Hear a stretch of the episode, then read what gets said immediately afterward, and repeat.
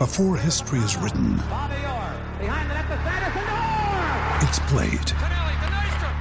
Before it's frozen in time, it's fought one shift at a time. Before it's etched in silver, it's carved in ice. What happens next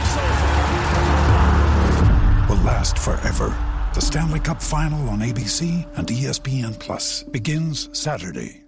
Step into the world of power, loyalty, and luck. I'm gonna make him an offer he can't refuse. With family, cannolis, and spins mean everything. Now, you wanna get mixed up in the family business. Introducing The Godfather at ChumbaCasino.com. Test your luck in the shadowy world of The Godfather slot. Someday, I will call upon you to do a service for me. Play The Godfather now at ChumbaCasino.com. Welcome to the family. No purchase necessary. VGW Group. Void where prohibited by law. 18 plus. Terms and conditions apply.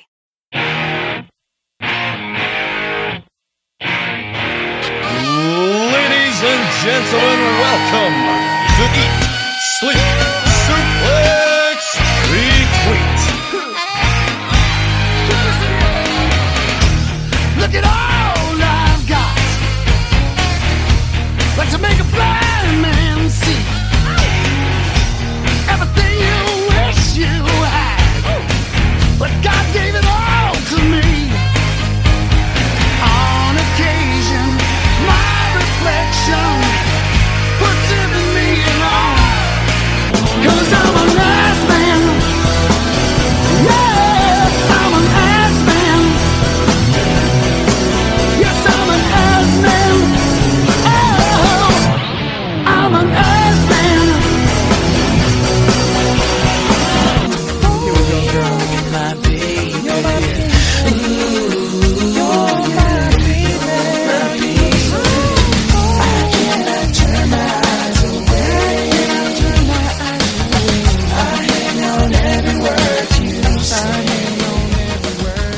Ho, ho, ho, and Merry Christmas to all our listeners here at Eat, Sleep, Suplex, Retweet.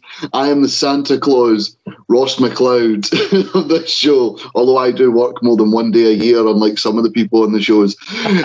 Bringing you Another beloved Christmas tale with my, my little helper, Gary Kernahan. Gary, how are you? I'm good, Ross. I'm delighted to be your elf or your Mrs. Claus for today, bringing the listeners of Eat, Sleep, Suplex, Retweet another Christmas present. The type of Christmas presents you get from your mother in law, the type of presents you never actually asked for, but everybody loved the Viscera special when it came, and they're going to love this special. I know. Look, you said you wouldn't use those slippers, and you did. So shut up. You're getting another pair. Uh, that's kind of what this is. It's, it's another beloved Christmas special. Gather round, children, as this time we talk about Mr. Ass, Billy Gunn, Daddy Ass, one uh, one third of the current trios champions in AEW. Um, someone I have loved unironically, despite the fact that people think it should be ironic. Uh, throughout my time here, we've talked at length about him and Viscera being possibly some of the worst King of the Rings in history. And yet, at this point in his career, he's part of the most overact in history, uh, in AEW history at the moment, I should say. So, we'll talk about his post King of the Ring run, his fortes back and forward between WWE in the later 2000s and early 2010s, and of course now being part of AEW and being a champion there. But before we get started, um, just remember a massive back catalogue of previews, reviews, interviews, and all the news. Xmas specials, centrals, Saturday draft lives, feature shows, so much more. Previews, reviews, interviews, and all the news. You can find it, Eat Sleep Suplex Retweet, on iTunes, Spotify, and all good Android podcasting sites. And if you would like to tell us some of your favourite Billy Gunn memories, I know I'd like to tell you mine, then it, at Suplex Retweet, Twitter, Facebook, Instagram, YouTube, you name it, we're on it. Um, so, Gary, I was going to obviously bring us from 1999 onwards, where Billy Gunn, as a, a wrestler, as a manager, as a trainer, as a backstage agent, He's worn a lot of hats, but let's go back to 1995, where the first hat was a cowboy hat. As one half of the smoking gun, that's a segue. All right, I don't care what anyone says. One half of the smoking gun, Gary, you're a new generation child. What were your early memories of the man who would be Mr. Ass? Oh, class! Well done, Mister McLeod. And yeah, it was. Twas the night before Christmas when all through the house not a creature was stirring, not even a mouse. The stockings were hung by the chimney with care, and the hope that Billy Gunn would soon be there. And he was. He was. In 1993, he arrived. His cowboy hat, mullet, and moustache with Bart Gunn and their cap guns, and that was pretty sensational at the time. The the Smoking Gunns, who debuted in WWF after a long series of vignettes. Um, um, I can never pronounce that word correct, Ross. How do you say it properly? I say I, I say it kind of French vignette. yeah, oh yeah, that's the way to do it. So they appeared, and when they would come into the rings with the long coats and so so on, on and it can't be easy to wrestle in denims either. Um, they'd have these cap guns that they'd shoot off, and it was like, oh wow, because this was like pretty high production back in the early nineties. Um, and they they debuted with a bit of a splash in 1993. The tag division was not much to speak of then, uh, but they were booked strongly from the start. They would become tag team champions uh, in 1995. They would drop the belts to Yokozuna and Owen Hart, and the this period of WWF was sort of full of sort of random tag teams as well. But they would win them back. Uh, and in 1996, which is kind of like fun period for me in wrestling, because even though it wasn't great, but we got Sky TV in the house for the first time, so I was actually able to watch it much more freely. Uh, and actually, Billy Gunn had just returned from an injury uh, in early 96, and the tag team scene in, in 1996 was essentially the Smoking Gunns, the Godwins, the Bodydonnas, Skip and Zip uh, Chris Candido and Tom Pritchard, uh, managed by Sunny. And the tag team champions, more often than not, were Owen Hart and the British Bulldog. And it always annoyed me that Owen Hart and the Bulldog never got a tag team name. Um, but the Sunny would sort of leave the Bodydonnas and start to flirt with Billy Gunn. And it was I mean, round about. I mean, yeah, exactly. I mean, there's no doubt about that. He dodged a bullet there. Um, and what would this is kind of like one of the first signs that you could see people the the, the company sort of rallying behind Billy Gunn and the thought that actually he could be pushed on from this and become the breakaway single star of the team, and that's what would happen. He'd be flirting with uh, with Sunny they get distracted from the matches. They'd eventually lose the titles, and that would lead to a split of the broke uh, smoking Gunns. Uh, sadly, we were subjected to the feud that nobody wanted of Bart versus Billy at the time. But that would be the sort of early days of the smoking Gunns, which would then lead us into the rockabilly chapter of his career. Again, something that nobody thought of or wanted. yeah, we're going to skip by that, but just a couple of wee notes, obviously, on the Smoking Gunns. Um, they made their debut four days after I was born. Uh, May 17th, 1993, Bart Gunn and Billy Gunn defeated Tony Vajja and Glenn Ruth. Glenn Ruth, who would go on to be a hardcore and WWE tag team champion as Thrasher, as one half of the headbangers. There's a wee, a wee bit for you there. But um, we have done on the podcast before a rebooking of the 1999 King of the Ring pay per view because, regardless of your thoughts on Billy Gunn, and I've always thought he was a very good wrestler, um, it was not a well booked pay per view. It was not a well booked um, run, and this was a. We, we talked about the tag team division not being much to write home about um, in 1995 when the uh, sorry 1993 when the Gunns debuted. But I mean, 1999, Vince Russo was doing his best here um, to break up every tag team and completely, um, completely ruin everything. Um, after winning the King of the Ring, you think, you know, let's put him into a big, a big match. No, the next match of Billy Gunn's career after winning King of the Ring, the the the tournament that launched the careers of the likes of Owen Hart, Bret Hart, Stone Cold Steve Austin, Triple H. It would go on to launch the careers of likes of Kurt Angle and Brock Lesnar. Uh, his next feud was when Billy Gunn in Chyna lost to X Pac and Road Dogg in a in a match for the DX rights, a match where um, X Pac was wearing red, Road Dogg was wearing a Road Dogg shirt, and Billy Gunn and Chyna were wearing DX merch. Um, it made no sense whatsoever. There was about as much thought into the ring attire as there was to this feud, and thankfully it only lasted one pay per view, and it it led to another brief. just, just before you move on, we can't go through King of the Ring that quickly, Ross, because you, we we have to mention uh, that in his run to win King of the Ring to become one of the worst ever King of the Rings ever, he beat in the qualifying for the King of the Ring on TV. He beat Viscera to qualify, and then obviously then on the night you would go and beat Ken Shamrock, Kane, and X Pac, and as you said, we'd have this sort of uh, feud that wasn't up to much with uh, with the remaining members of, of DX beyond that. But yeah, I had to squeeze in a Viscera reference there. For a reference, but see, that's why I skipped by it, just because the disrespect to the former King of the Rings, such as Ken Shamrock and Viscera, going out in the early rounds there. I mean, just when jobbers like Kane and X Pac are given semi and final matches, I think not, no. Just, just for Ken. And, and by the way, we, we're talking here, we're doing this uh, Billy Gunn special because we thought it was quite funny how he's went from someone who was never was never considered a breakout star to do anything outside of DX. And now in 2023, he's the only one still wrestling. He looks in the best shape, you know, medically enhanced or not. And he's part of one of the most over groups in all of wrestling. And I thought it was weird because we were doing that in 2023, but then you've got um, a sh- company that's not WWE selling 80,000 tickets at Wembley. You've got CM Punk back in WWE.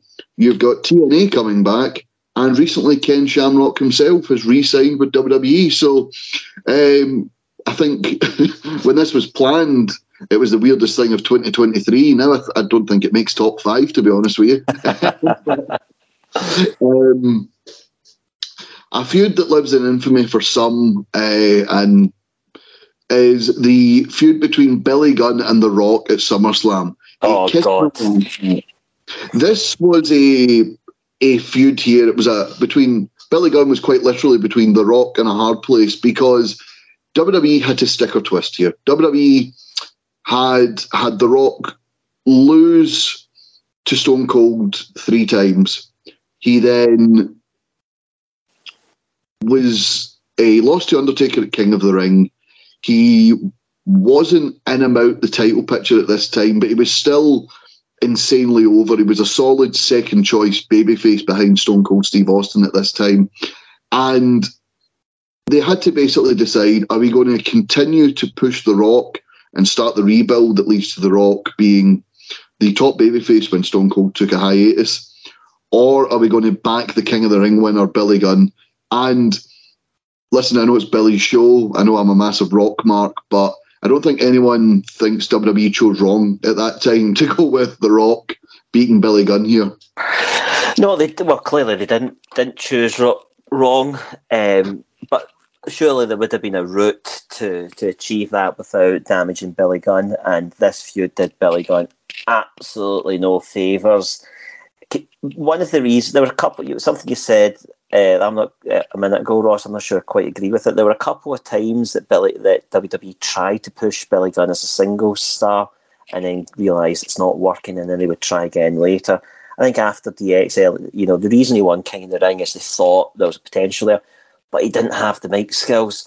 And then you put him against one of the greatest talkers in the history of the business. That's not doing him any favours. Um, you know, that there's the promo where uh, The Rock singing to the, the Billy Gunn theme tune calls him, I'm an asshole. um, it- that you know it sticks and it's hard to get him off it. And then this this kiss my ass match where where Billy Gunn brings out under a, a blanket a, what JR refers to in commentary in that match as a large woman. And he loses the match essentially because he brings this woman into the ring with the idea he was going to shove The Rock's face into her ass. And it gets turned around and it's his face that goes in it. And then JR says in commentary, Billy Gunn's face just be stuck in that large woman's ass. And JR and the King comments to say, I don't think it was the the people's elbow that beat the that beat Billy Gunn tonight. it was just a it was a lose lose situation for, for Billy Gunn, and after this, he ends up going back into the New Age Outlaws and eventually back into DX. So it was a, a quickly abandoned singles push for for our for our man. And also, yeah.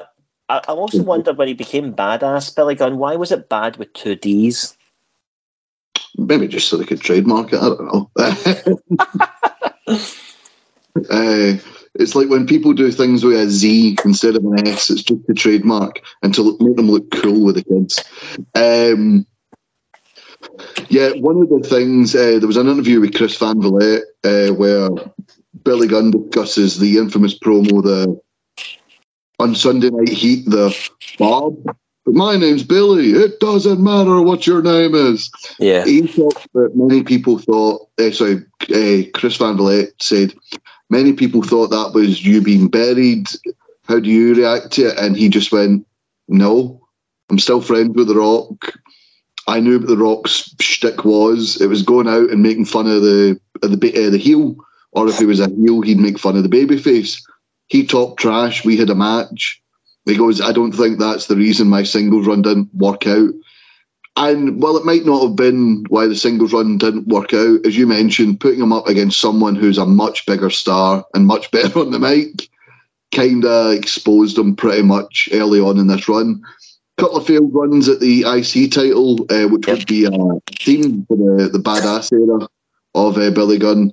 Um, However, he does in September 1999, as you mentioned, reunite with uh, the Outlaws, who reunite with X Pac and Triple H to form a much more heel version of uh, D Generation X, going up against the McMahon Helmsley fa- uh, faction. Uh, sorry, the McMahon Helmsley fa- the McMahon family. Jesus Christ, there's so many interluding storylines. That's easy for you to say. I know. Too much, there's too much eggnog being drank on this show. I know. I know the jingle, the jingle bell uh, rockabilly needs to stop. Okay, so they go up as heels against the McMahon family uh, in a in an era that sees Vince McMahon become WWE champion. Uh, the Outlaws win the the tag titles back uh, from the Rock and Sock. They win the tag titles again from Mankind and Al Snow. Uh, they hold these titles until February of 2001, where they lose them to the eh, 2000, where they lose them to the Dudley Boyz, and this was when we were sort of seeing the the fizzling out of the first sort of era of DX because they joined the McMahon Helmsley faction when Stephanie turned on Vince and joined Triple H.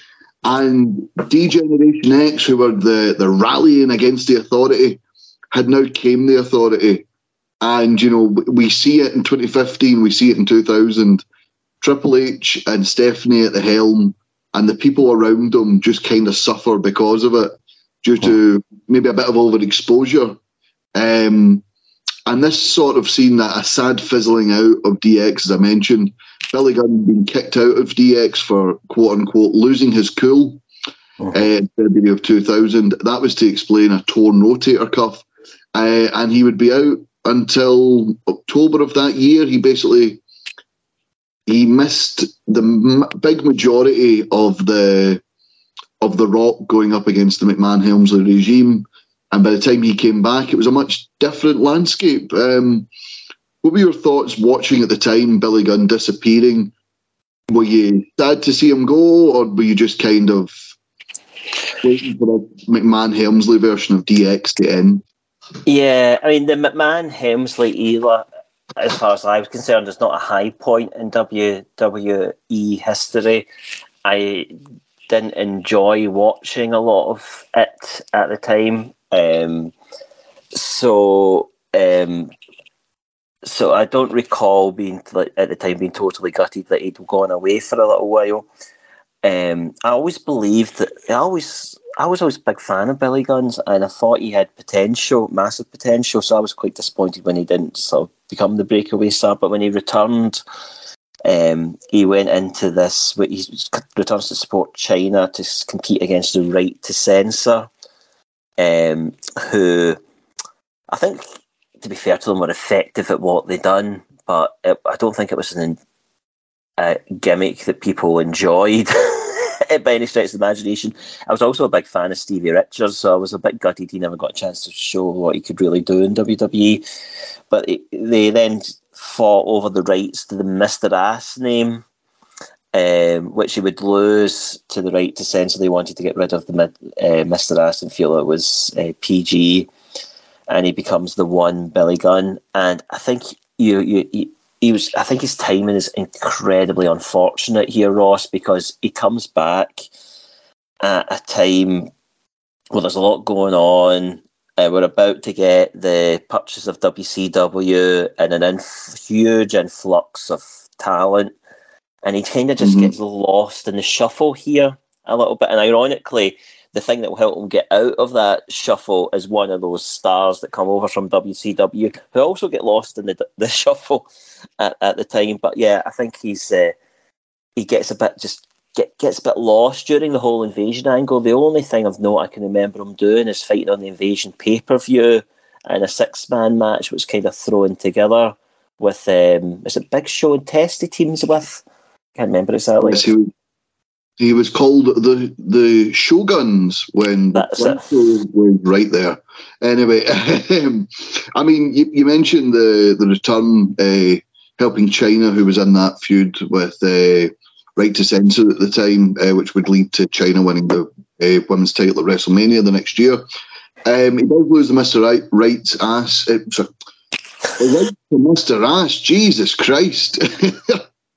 right, see next year no eggnog, no hooch, no anything at the Christmas party, okay? No, no, no pre-show pints. Do you want no to just pass me? Do you, want, do you, want, me just pass me the notes and I'll host? it's charming that you think I have notes. Anyway, um, we he loses the rights to Mr. Ass on the Halloween episode of Monday Night Raw in 2000. However, that's not all he's got. I mean, you look at all he's got. Everything God you wanted, God gave it all to him. He's the one. He's got it all, as the theme song said, to a, a banging sax solo. As the one Billy Gunn is born. Um, uh, I thought of mini DX reunion at Survivor Series against the Radicals, Road Dogg Chyna, Billy Gunn, and uh, hey, another guy who is still as over as ever in 2003, uh, 2023, K-Kwik, R Truth, uh, part of that as well. Um, and this time, Billy Gunn finally won the IC title. He uh, he defeated uh, Eddie Guerrero in a November episode of SmackDown. Uh, two weeks later, over at Armageddon, he loses the title to Chris Benoit. Uh, he gets to the final four of the Royal Rumble uh, alongside The Rock, Kane, and Stone Cold Steve Austin. Um, I think we can all agree Billy Gunn clearly one of the top four people in that final four. yeah, one of them does not look quite right. one of these things just doesn't belong here. Um, and he had a short hardcore title run, uh, winning the title at No Way Out before being pinned backstage by Raven on the same night. But as you mentioned, the alliance, his timing was so unfortunate because he comes back. The, the Rock has taken the mantle as the top babyface at the time Stone Cold's coming back. So there's now not a one and two. There is two number ones. There is now Undertaker's back. Kurt Angle is over as anything as a heel. Kane's there, Chris Jericho's there, Triple H is there. You've had the likes of uh, Eddie Guerrero and Chris Benoit come over from WCW prior. Uh, and then the massive influx of talent, you know, people like Booker T, Rob Van Dam coming over in the invasion he does get thrown into a lot of makeshift teams. Um, he was on the original Invasion pay per view in that six man tag match you mentioned. The Shoguns did a lot of nothing. Uh, Billy Gunn was involved in a battle royal at Survivor Series, which he didn't win. And that was pretty much it until an episode of Sunday Night Heat in 2001. God, remember that? Uh, Billy Gunn loses uh, a match to Chuck Palumbo, who had recently left the Alliance to join WWF. After the match, Gunn suggests that they form a tag team. Uh, Palumbo agreed, and him and Billy created this team that um, maybe doesn't stand the test of time very well, um, sensitivity wise. Um, Billy and Chuck, um, and almost uh, they're gay, but we're not saying they're gay sort of way. The way that in 1970s and 80s films, the gay person was meant to live with their friend. That's kind of the way this was put across.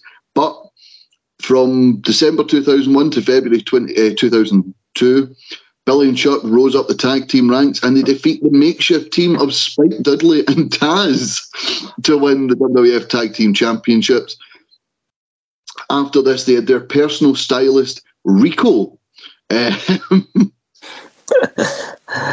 uh, this is just like an acid. This is just like an acid trip, isn't it? It really is. Um, oh no, it was after this. Oh god, there's so much in this. So for a while they had the the ambiguous thing. They even got a big win at WrestleMania. Um, Billy Gunn tends to have his biggest WrestleMania matches as a tag team partner. Um, three of the biggest teams of the uh, the Attitude Era, the APA, the Dudley Boyz, and the Hardy Boyz, they defeated them in a four corners elimination match at WrestleMania 18. They then defeat the makeshift team of Al Snow and Maven at Backlash before beginning a two on one feud against Rikishi. At Judgment Day, um, Rikishi and Rico, despite Rico's best efforts, managed to win the tag team titles for Billy and Chuck. Um, Billy and Gunn win the titles back two weeks later with the help of Rico, and they hold them for a month before. And again, this acid trip continues. They lost the titles to the team of Edge and Hulk Hogan on the July 4th episode of SmackDown because nothing quite says America like Hulk Hogan and his Canadian partner. what, one, what, what an absolute. There's so much of the Attitude Era that, like, I had to like watch some videos and read his Wikipedia page before this because it was it, it was so weird the Attitude Era. There's so much that happens that is so well remembered to this day, and then the stuff that happens, you're like, I forgot that happened. Oh my it's, god! It's amazing, Ross. Like the first ten years of his WWE career, I was able to do my research and prep in a in a relatively short period of time. This period takes hours to do. oh Jesus Christ! Um, However, um, after losing the tag titles uh, on July 4th, they they kind of just hung about for a bit. Um, on September 5th, uh, the September 5th edition of SmackDown, Billy loses a match to the recently debuted Rey Mysterio. After the match, Chuck proposed to Billy, asking him to be his partner for life, and gave him a wedding ring. Billy agreed, and one week later, on the September 12th episode of SmackDown, Billy and Chuck had their on screen wedding ceremony. However, just before they were about to tie their knot, it was revealed the entire ordeal was a public, publicity stunt and they disavowed their on screen homosexuality, admitting they were just friends. Uh, However, this would be quickly forgot because, Jesus Christ, this is a fever dream. The preacher revealed himself to be ah. General Oh. Of Raw, Eric Bischoff. I love this segment, Ross. This was the, the Eric Bischoff part of this segment is unbelievably good. If anybody listening to this that ha- has not seen it, go and watch it. It is a masterclass performance from Bischoff. I heard him at the Inside the Ropes live show recently tell the story again, and it is just a sensational performance from Bischoff. Obviously, this angle, and they'll not follow through with the wedding, uh, and the way that Billy and got uh, Chuck, sorry, say you know, we're not gay. Not that there's anything wrong with that. Uh, nod to Seinfeld. Uh, got WWE an awful lot of bad publicity at the time. Some of the LGBT uh, groups uh, and organisations in the United States um, spoke out about it. How actually, if they had gone through with this and they had actually been an openly gay tag team, actually that would have been an incredibly positive thing to do. But the way they handled it was was not. But the Bischoff performance, my goodness, uh, was brilliant. Uh, at the time, he obviously had the he-, he had the heavies of the the three minute warning. But Bischoff says he WWE months before this sent him off to see a makeup artist, uh, visual effects, special effects person in Los Angeles, and he got fitted for this face mask. And then a couple of months passed, didn't hear anything for it. And then gets told, so he turns up at, uh, that they were going to do this. So he turns up at SmackDown with the the the regalia on and spends the day in costume with people not knowing that, generally not knowing it was him doing it. Um, and he, he does a fabulous performance. And then as it starts to un- fall apart, when because wrestling weddings never goes to plan anyway. Oh. Uh, the, what, the only difference with this one, there was no cake in the ring. Um, so they start They say they're not. They say they're not going to get married. They're not gay, and the ministers freaking out at this point, saying this isn't on. Your love is sacred. Doesn't matter for how long it is. Fifteen years, ten years uh, blah blah blah, and even three minutes. And then Bischoff says, "Did I just say three minutes?" And he rips the mask off, and everybody's shocked in the arena. The pop is sensational. And then Jamal and Rosey, three minute warning, appear and uh, beat people down. Um, it is a utterly, it's a fabulous uh, performance from Bischoff. It's a moment that goes down in sort of history, but the follow up from it's less than ideal for Billy and Chuck. Yes, um, I'm just checking here just quickly. I think it was Harley Race. It was either Harley Race or um, or Buddy Rogers. It was somebody um, very high esteem and note. And this was around about the time Bischoff came in, and it was very clear he was working for WWE but he still had resentment for them because of uh, the WCW era. And he was like showing no respect to WWE legends. And I remember, see the three minute warning thing, I thought they were great. I thought they were great heavies. They were terrifying. Yeah. They were massive. The future Rosey and the future Umaga, um, absolutely sensational.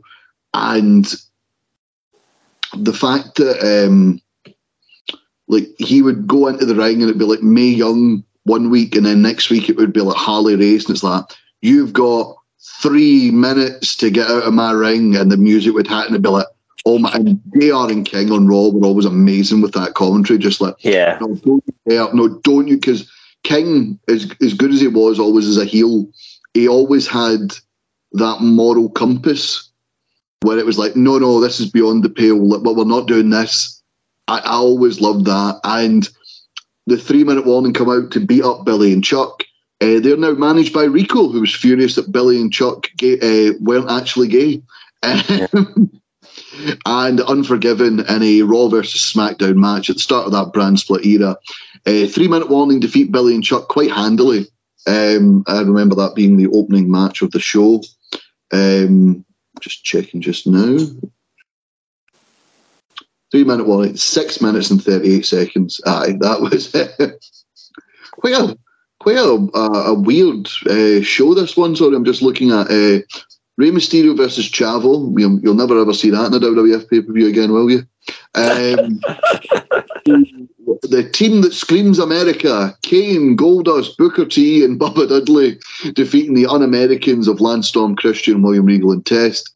Uh, Jericho and Ric Flair uh, get six minutes to wrestle over the IC title. Eddie Guerrero and Edge, um, Triple H versus Rob Van Dam, Trish Stratus defeats Molly Holly, uh, Benoit versus Angle, and Brock Lesnar and The Undertaker ending in a double disqualification. Mm-hmm. What a time to be alive, eh? Um, but yeah, um, they're beaten there. Their final match occurs a few weeks later on October 3rd uh, the first round of the tag title tournament, one of the only actual teams in the tournament, and they're eliminated by Ron Simmons and D-Von. Uh, Gunn then takes a few months off because of a shoulder injury, and Billy and Chuck just quietly go the way of the dodo, which is a wee bit upsetting considering th- they do still have an impact. You know, they're, they are still remembered around about that time, and they were one of the few tag teams that stuck together in that time in the era of the brand split. Yeah, it's unfortunate the way that this run comes to an end for them because you know, ninety what way, nineteen ninety three through to two thousand and three. So uh, yeah, so literally, you know, two thousand four, so twenty one years.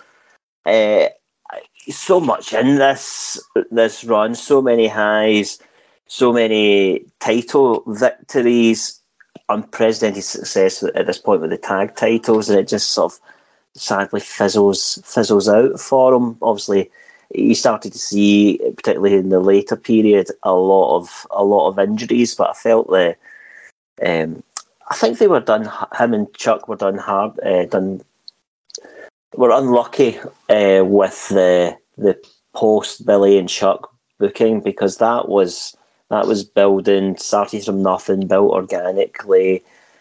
Uh, had this big payoff moment. Now we can, you know, can debate the taste of some of it. Um, but it's a, a, different era, and it certainly doesn't stand uh, the test of time. But I think they were, I think they were, I think they were really unlucky that there was no plan for them post post the wedding. Nah, I don't think so. I think that was a a last gasp desperation attempt at some publicity with them, but at the same time, you mentioned obviously the the organisations that were outraged.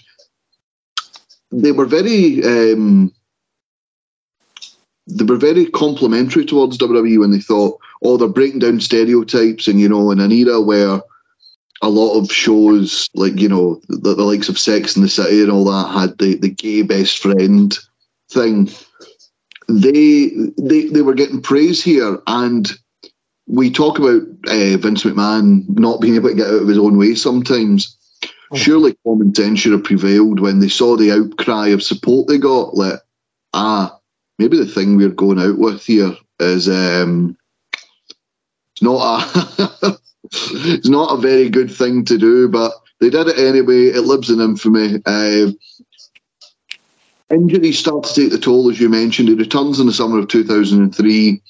Uh, reverting to the Mr. Ass gimmick, clearly he must have won it back in a lawsuit or something.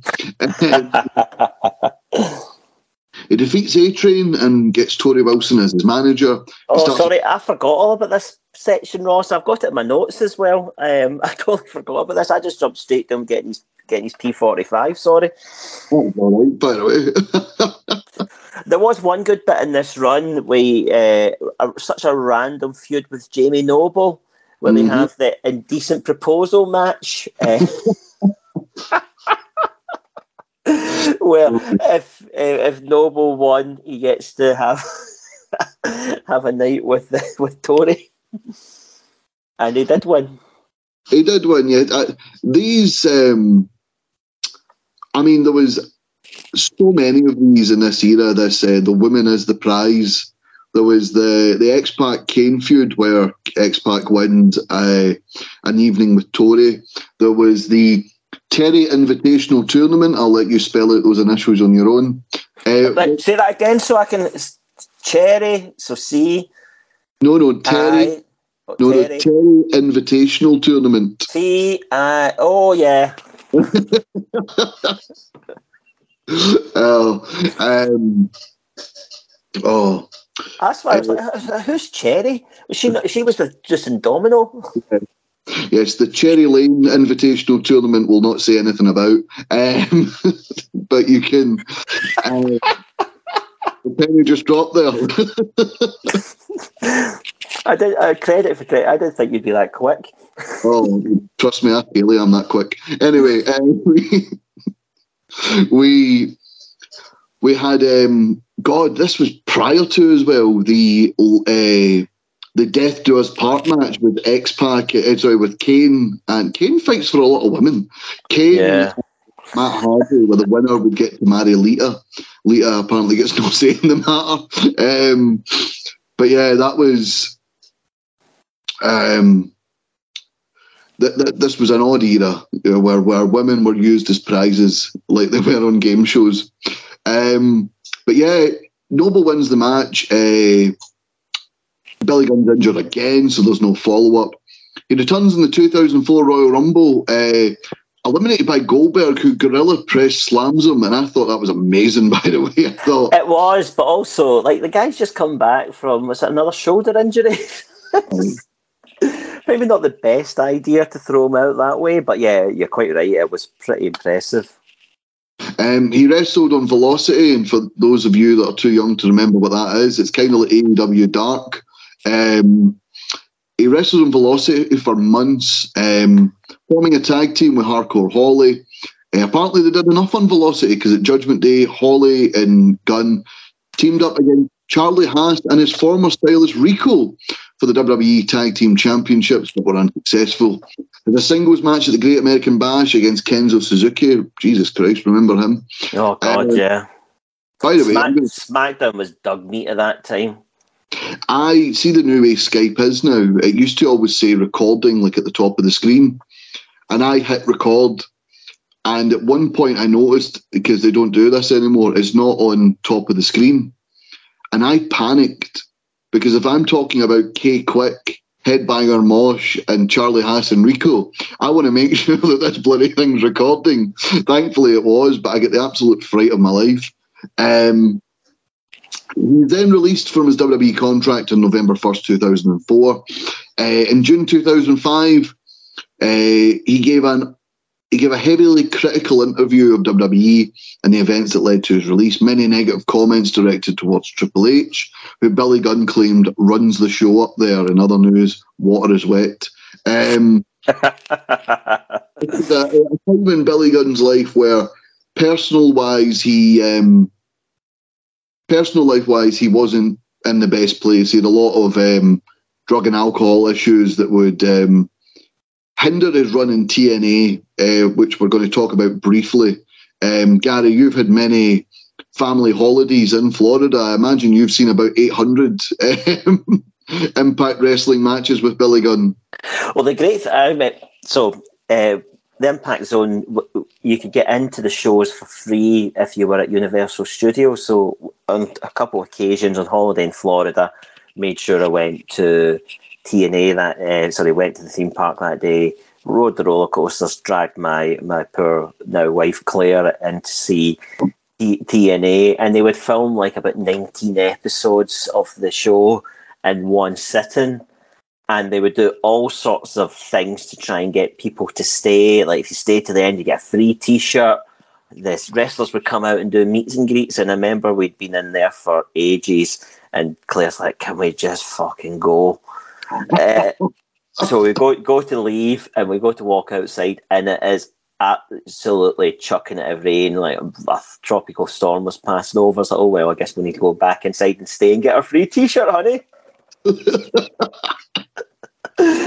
but yes, um, I mean, one of the things about this run is obviously he comes in, it very quickly ends up in the tag team with his with his old stomping buddy, uh, the Road Dogg again, and we end up with the Voodoo Kin Mafia.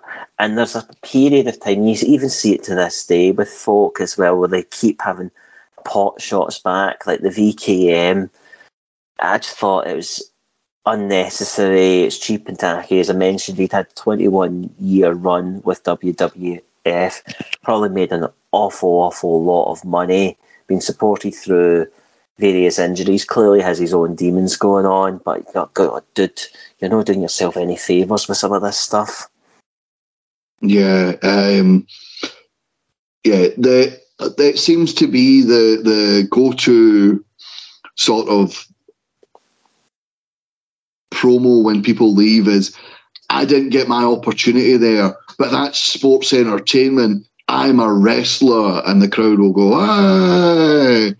Despite the fact that WWE is the biggest wrestling company in the world, and if you offer them a free ticket to WrestleMania, I don't think many of them would say no. No, Um, definitely not. And of course, you would have um, would you call it? You would you'll have the uh, I didn't get my opportunity, and then after about three months, you're probably like, yeah, I can see why. But um, Voodoo Kin Mafia as a reference to uh, Vincent K. McMahon. Um, kept kept declared on TV that Triple Hollywood and Sean Kiss My Bottom were failing as the group. Uh, they used to be part of DX. In fairness, 2006 DX wasn't great, but it looked like prime time compared to this going on in Impact Wrestling at the time. Um, but yeah, it just it kind of just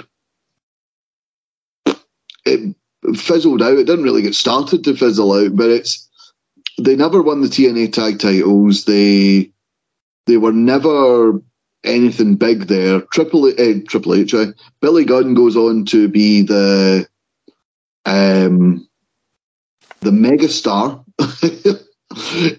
um, similar to his one gimmick. Um, he then gets attacked by backstage by Matt Morgan um, multiple times. They then have a feud. He loses it. He then becomes the image consultant and a member of the Beautiful People. Uh, Yeah. Tell, tell me you're scraping a barrel without telling me you're scraping a barrel. he goes from being the Jesus Christ. Uh, him, Angelina Love, and Velvet Sky lost to Rhino, ODB, and Rhaka Khan in a bimbo brawl at Final Resolution in December of 2008. Uh, by the way, time of recording, Impact Wrestling had a Final Resolution uh, last night, and I can assure you, without watching that yet and watching this, that that one was much better. Bimbo Brawl, but Zack Sabre Jr.'s on it, so you know, make your call. Um, he goes from being in a Bimbo Brawl match to being the next month the one night only replacement in the main event Mafia for Kevin Nash. How can you be in the main event Mafia if you've never been in the main event? Oh. He then he leaves. He leaves Impact in December 29th of 2009, confirming his departure from promotion on his Twitter page. Not a fond run, and we mentioned how we could sum up the first 10 years of his company uh, with, you know, it was almost like a pamphlet, the first five minutes of this. This could have been a tweet, um, this run. I know. Um, obviously, he goes on and does a does a run in the Independence following this for a, a couple of couple of years. But yeah, it's a it's a wild ride, isn't it? It really is a wild wild ride. I don't know what to say. I can't offer any analysis, any meaningful analysis of it. Oh, I know. Um, they did, though, come back to WWE and kind of wash some of that stink off. They were best known as members of DX. They come back to WWE uh, for Raw 1000. Uh, Billy Gunn uh, and Road Dogg make their first WWE appearances in nearly eight years as they unite with uh, X Pac, Shawn Michaels, and Triple H to reform DX. Uh, in December 2012, he was hired as a trainer for the NXT promotion. Uh, and I think that that was a, a good thing for him. It got him back in the fold. A lot of people talk about how uh, around about this time, Billy Gunn's personal life was getting clean, uh, getting off alcohol and uh, recreational drugs. And this was good. It got him into, got him clean and got someone who does have a lot to offer as a trainer uh, in the developmental system and someone who a lot of people from the early sections of NXT talk quite highly about. Mm-hmm. This worked out really well for him. So not only is he, you know, he's back in the back in the the family, if you like. He's getting these odd appearances on Raw. He would come on to do uh, Raw 1000. You mentioned come on to do old school Raw in the future, and he gets this really good job training for NXT. I mean, there are worse places in the world to go and work, and there's worse jobs to do than being a a fitness wrestling trainer in Orlando.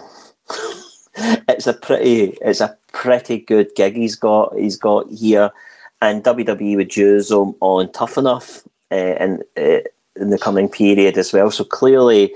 There were skills and talents that they recognised there. That he this I don't this doesn't strike me as a a sympathy job. This is a job that strikes me that that he was rated at.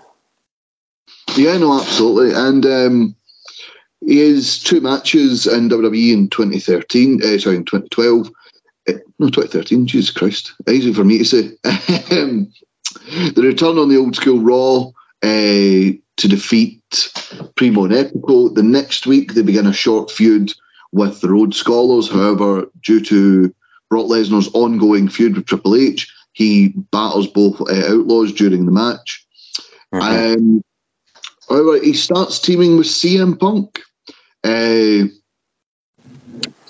CM Punk and the Outlaws helped clear out the Shield, who were trying to attack Roddy Piper on an old school Raw on January 6, 2014.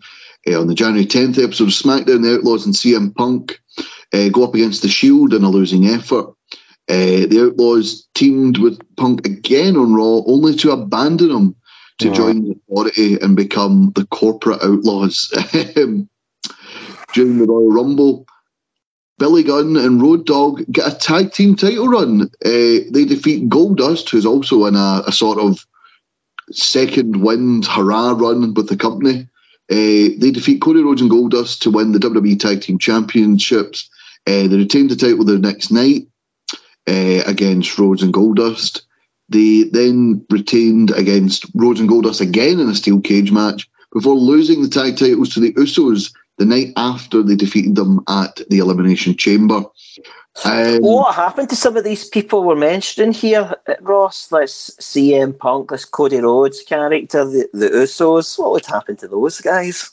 Well, I don't know what happened to that CM Punk fella, but Billy Gunn does have the honour of being the last singles match that um, CM Punk had in WWE.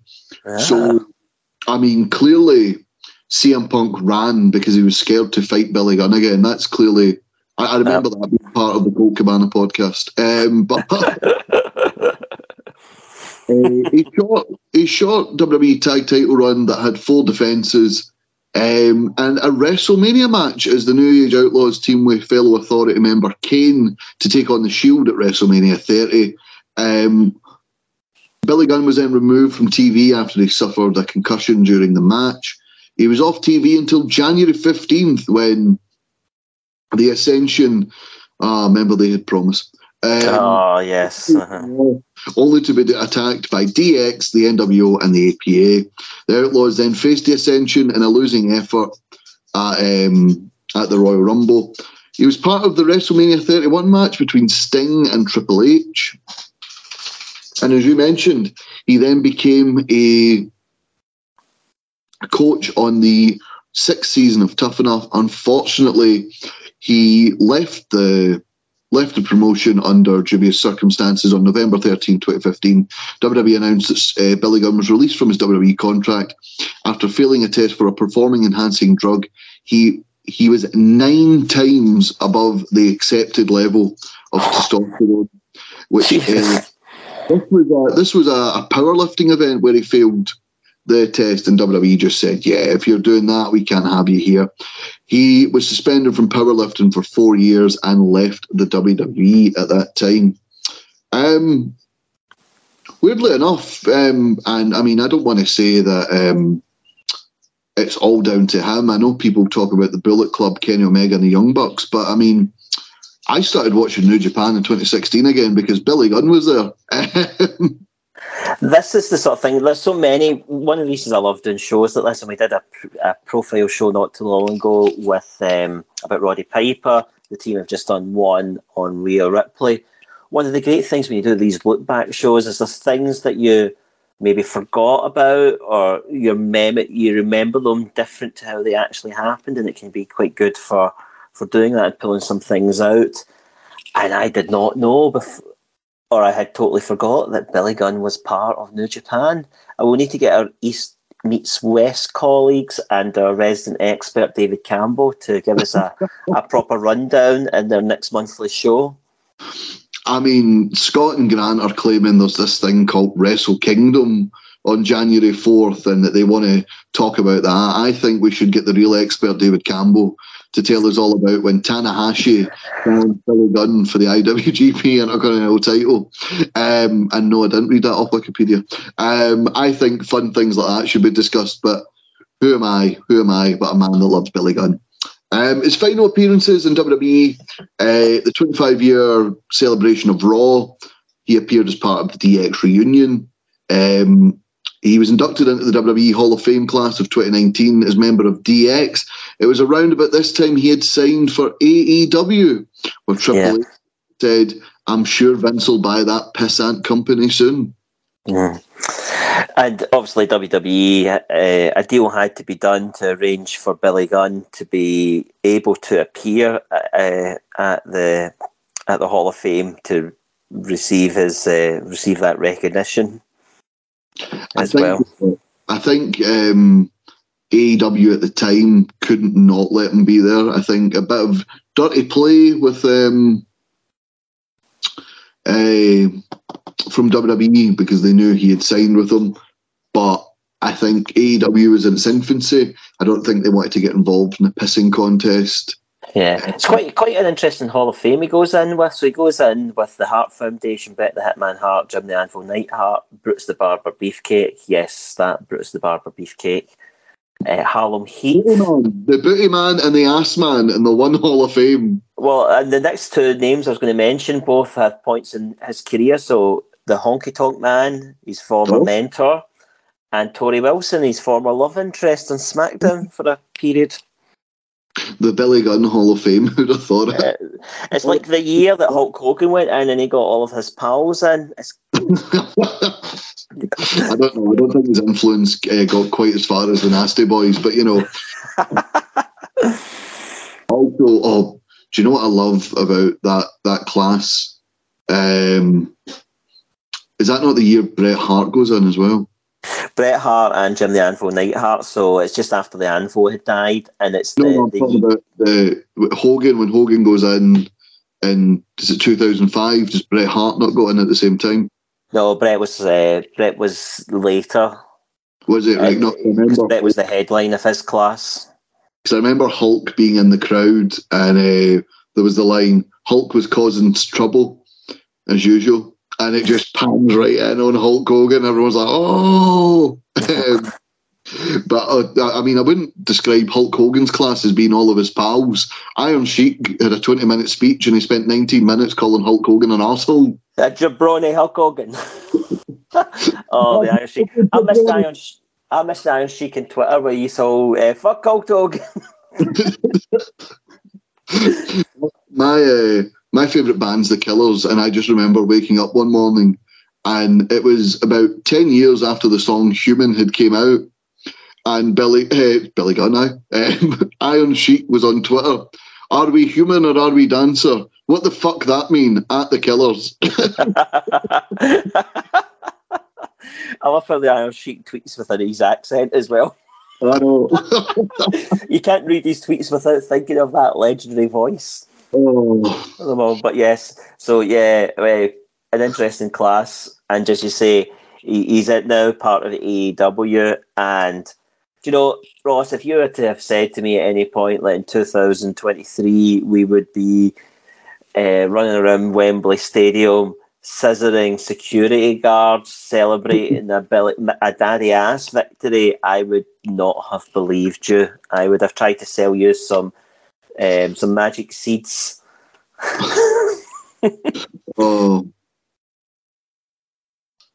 So, uh, round about summer of 2002, because at the start of his AEW career, it is mostly um, he's part of Cody Rhodes' team. He's part of Rhodes' sort of inner circle. This was something um, we talked about. Cody Rhodes' AEW run being a bit over the top because he had the Bullet Club, but then he had the Rhodes brothers, but then he had his sort of inner circle of like Diamond Dallas Page, QT Marshall, Billy Gunn.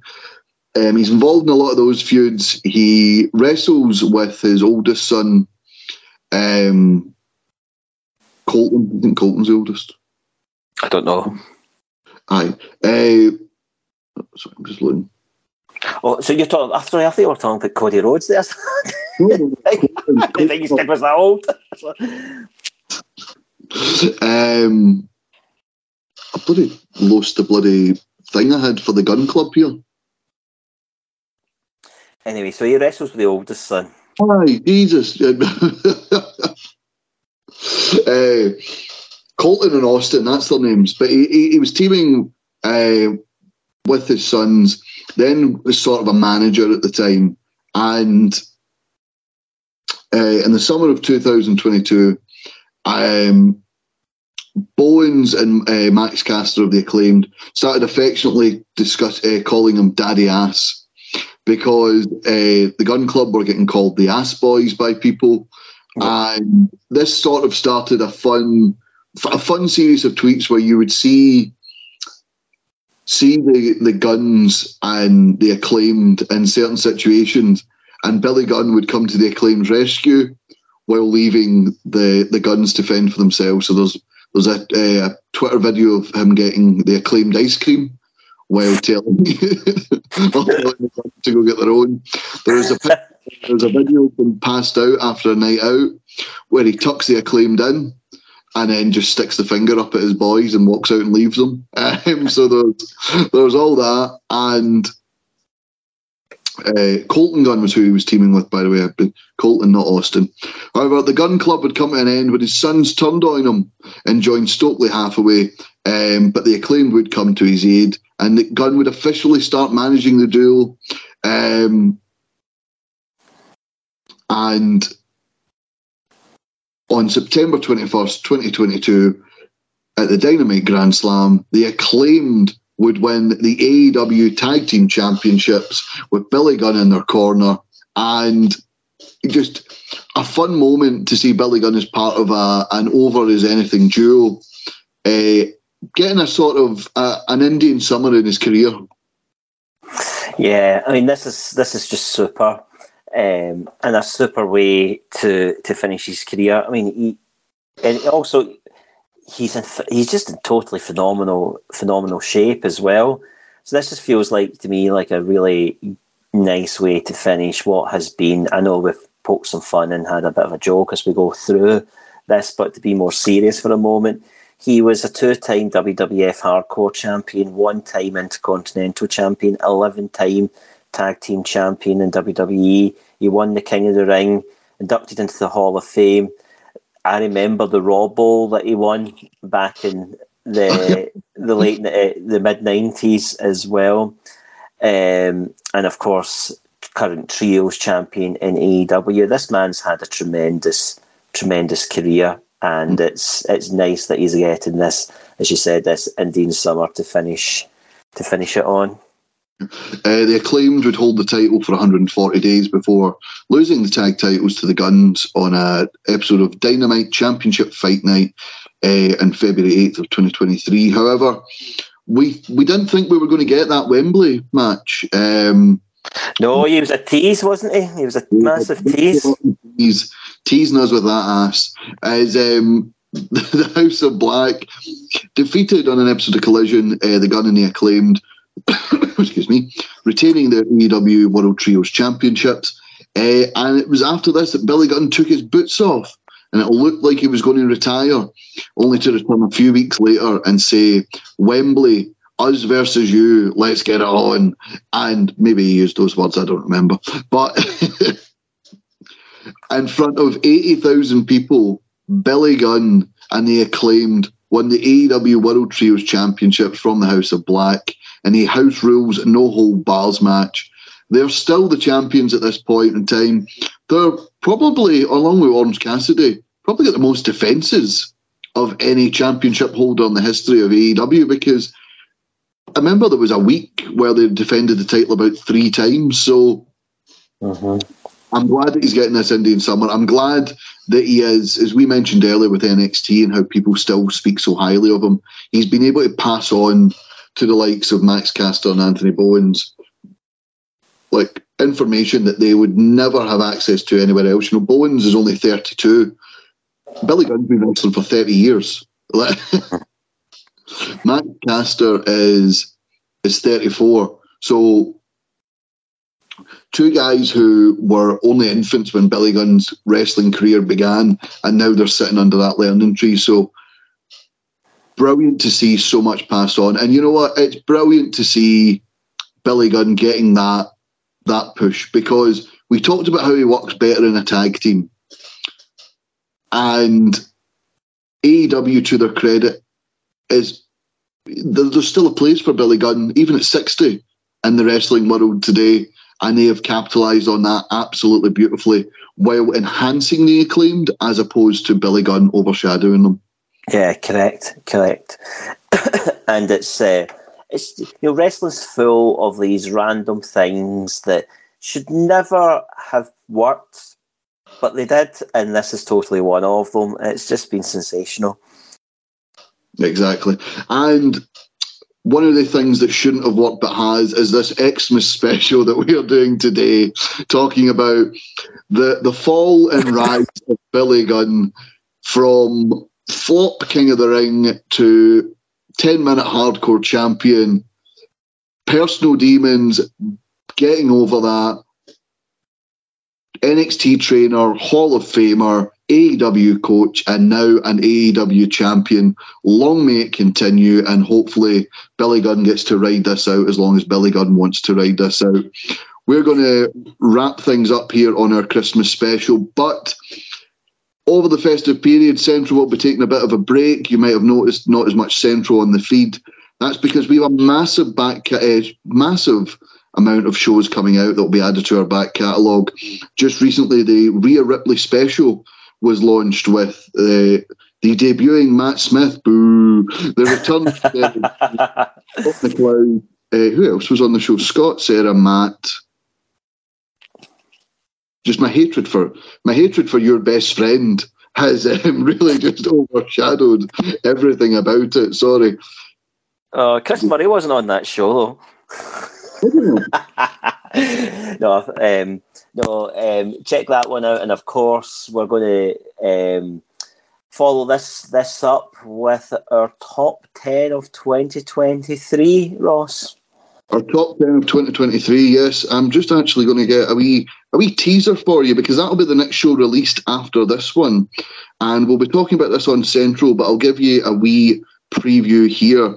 We are going to be talking about our top ten lists for the men and women of 20 uh, of 2023. Would you like a wee preview of 15 to 11?